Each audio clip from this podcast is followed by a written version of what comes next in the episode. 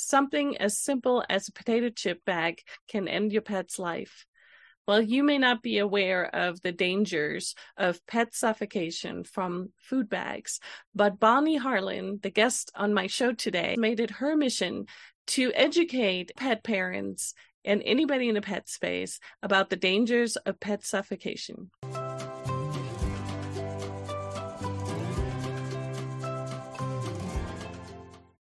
Hi, Bonnie. Welcome to People with Passion for Pets.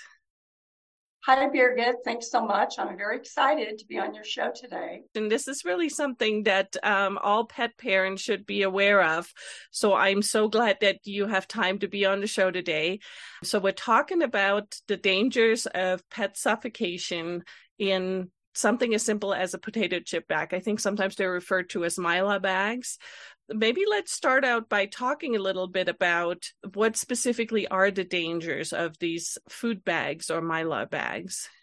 A lot of people haven't heard of pet suffocation before, and that's actually the problem because since most people have never heard of it, they don't know how they can prevent it from happening to their pets. It's actually very common. What happens is chip bags, snack bags, cereal bags, pet food bags, and a lot of them have a shiny mylar like substance inside, kind of like a balloon. When a dog or a cat puts their head inside the bag looking for some crumbs or just being curious, the bag creates a vacuum like seal around their neck. So as they start to breathe, the bag tightens, cutting off the oxygen. And this happens within minutes. A pet will asphyxiate, you know, three to five minutes. That's really just a very dangerous situation. But again, most people have never heard of it because who would think that an innocuous nine ounce chip bag, you know, could actually kill your pet in two or three minutes? But it happens and it happens daily. So I know you've made it your mission to educate the public, primarily pet owners, but really anybody to um, be aware of the dangers of mylar bags. And so, what are some of the things that we can do to prevent pets or or wildlife from suffocating in these bags? Well, that's the good news because you can take steps to prevent it. Um, you just have to be vigilant, and there are a few really important things that you can do, and they're very simple. So you want to cut up all of these type bags. When, so take a pair of scissors, cut up the bags whether it's the chip bag, the cereal bag, a cereal box, you know, pet food bag, whatever, cut it up, dispose of them properly. I really recommend people serve their snacks and so forth in glass bowls or containers as opposed to leaving a chip bag out on the counter and letting people get the snacks from that. You also want to store your food and things like that high up in your pantry, out of reach of your pet advise people to do is keep your trash can, especially in the kitchen, safely secured. Want to put it behind a cabinet if you can, or have a lock on it. Because how many times have we seen a pet nose around into a trash can? I also recommend educate your family and your friends, anyone that comes into contact with your pet about pet suffocation. So maybe it's a dog walker, or a house sitter or a babysitter, um, your kids especially, because they tend to get very distracted and not think about, you know, leaving a food bag out on the coffee table and going and playing in the next room. Really, anyone you come in contact with that's going to be around your pet, this is dangerous. Looks innocent, but it's not. And it happens very quickly, whether you're home or not. And that's a that's a very key important fact it's really something that you want to spread the word about. It's easy to control our own environment, our household. And you made some great points there with how to store the uh, potato chip bags higher up in the pantry. Make sure you cut them up before you throw them away. You know, serve your chips and, and other snacks in, in glass bowls so that, you know, you're not leaving the chip bags out on the counter for the dog to get into. Um, but one of the things that went through my mind as I was mm. listening to you is that, um, you know, it's so easy for trash to just flow into my yard, right? Mm. I have a large yard, yard. My dogs are out there. Um, so I think one of the things that I noticed on your website is that you have some pamphlets, or I think they're called infographics, that right. Um, people can download and they can either print them or they are able to share them on a bulletin board or hand them out to their veterinarian right. or their their groomer. Really your mission and all of our missions should be to spread the word not just in our household not just to our family and friends but to really anybody because uh, unfortunately it can be as simple as a strong wind blowing a potato chip back in my backyard and it becomes a danger to my, my pet correct exactly so one family a construction crew had been at their house and they left it in the yard and then another family it had blown into their yard from a neighbor. And so those are the kinds of things you, you know, you can't prepare for, right? You could, you can definitely tell a construction group crew, hey, please be careful.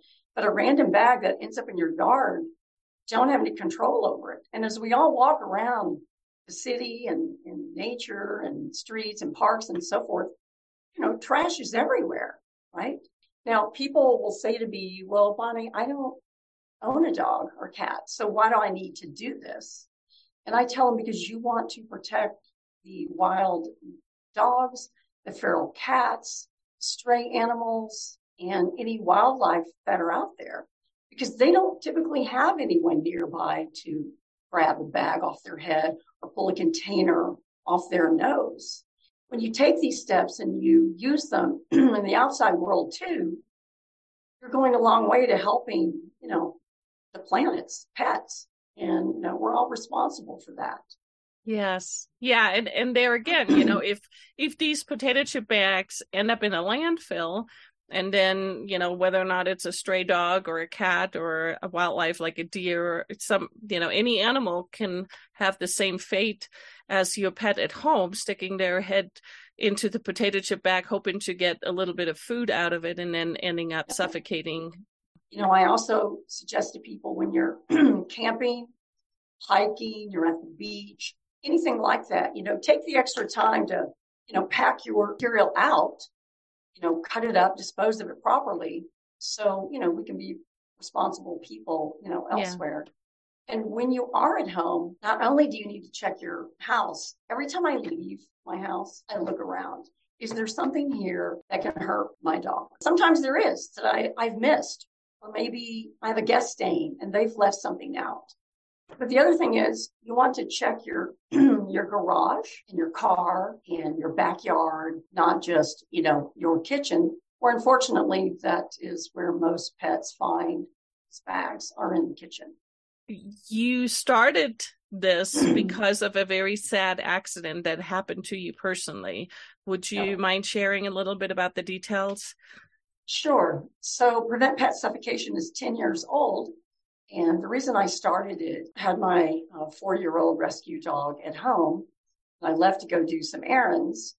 When I came back and I walked into the house, my dog Blue wasn't there to greet me, which was obviously very unusual. So I noticed there was a bag of trash that was knocked over in the kitchen. So I started looking for him and I just couldn't find him anywhere. So after about five minutes, when I looked upstairs in the corner of my game room, I found him laying motionless under a table. And he wasn't moving, but he had a Cheetos chip bag over his head. Mm. I kind of knew in that minute that he had just suffocated. And it was just shocking to me at the time. So I ran to him, I pulled the bag off, I started CPR. well, actually, I didn't know CPR. I had to call my vet. He walked me through it, and I was unable to revive him. It was too late. And it was so shocking to me. I just was angry and mad. And I had never heard of this before. In fact, my vet even came over. He said to me, you know, Bonnie warned you about a hundred different things, but a chip bag would not have been on the list. So I was crushed and I just decided then and there that I was going to do something about it. And if I didn't know about it, many other people probably didn't know either. And that's how the seeds for Prevent Pet Suffocation planted. It's a work in progress, but we've come a long way.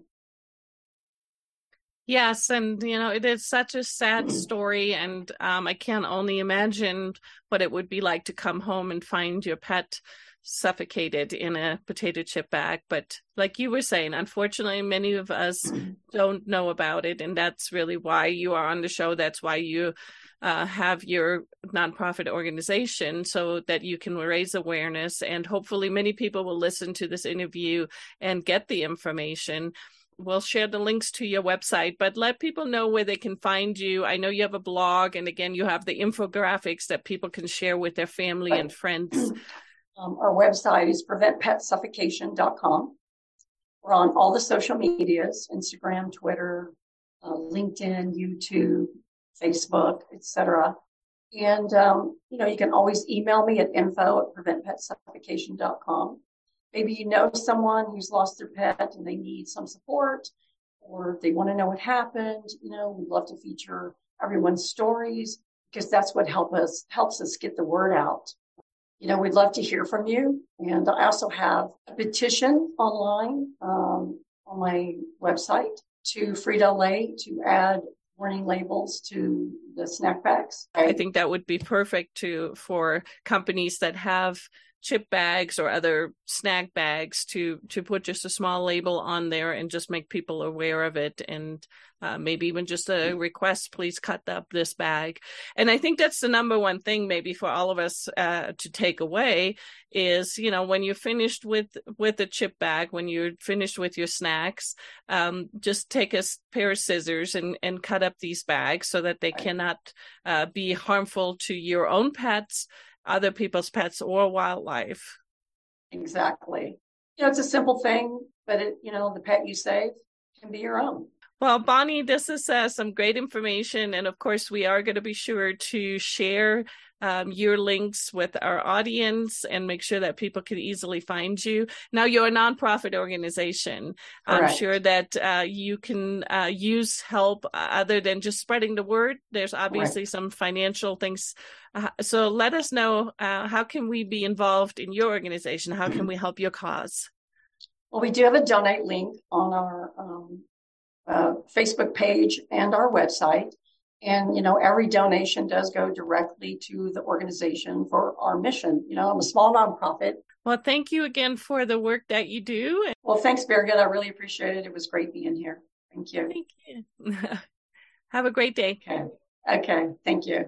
If you found value and interesting information in today's episode of People with Passion for Pets, then you will also love our other interviews in season two. And until next time, keep your paws on the road.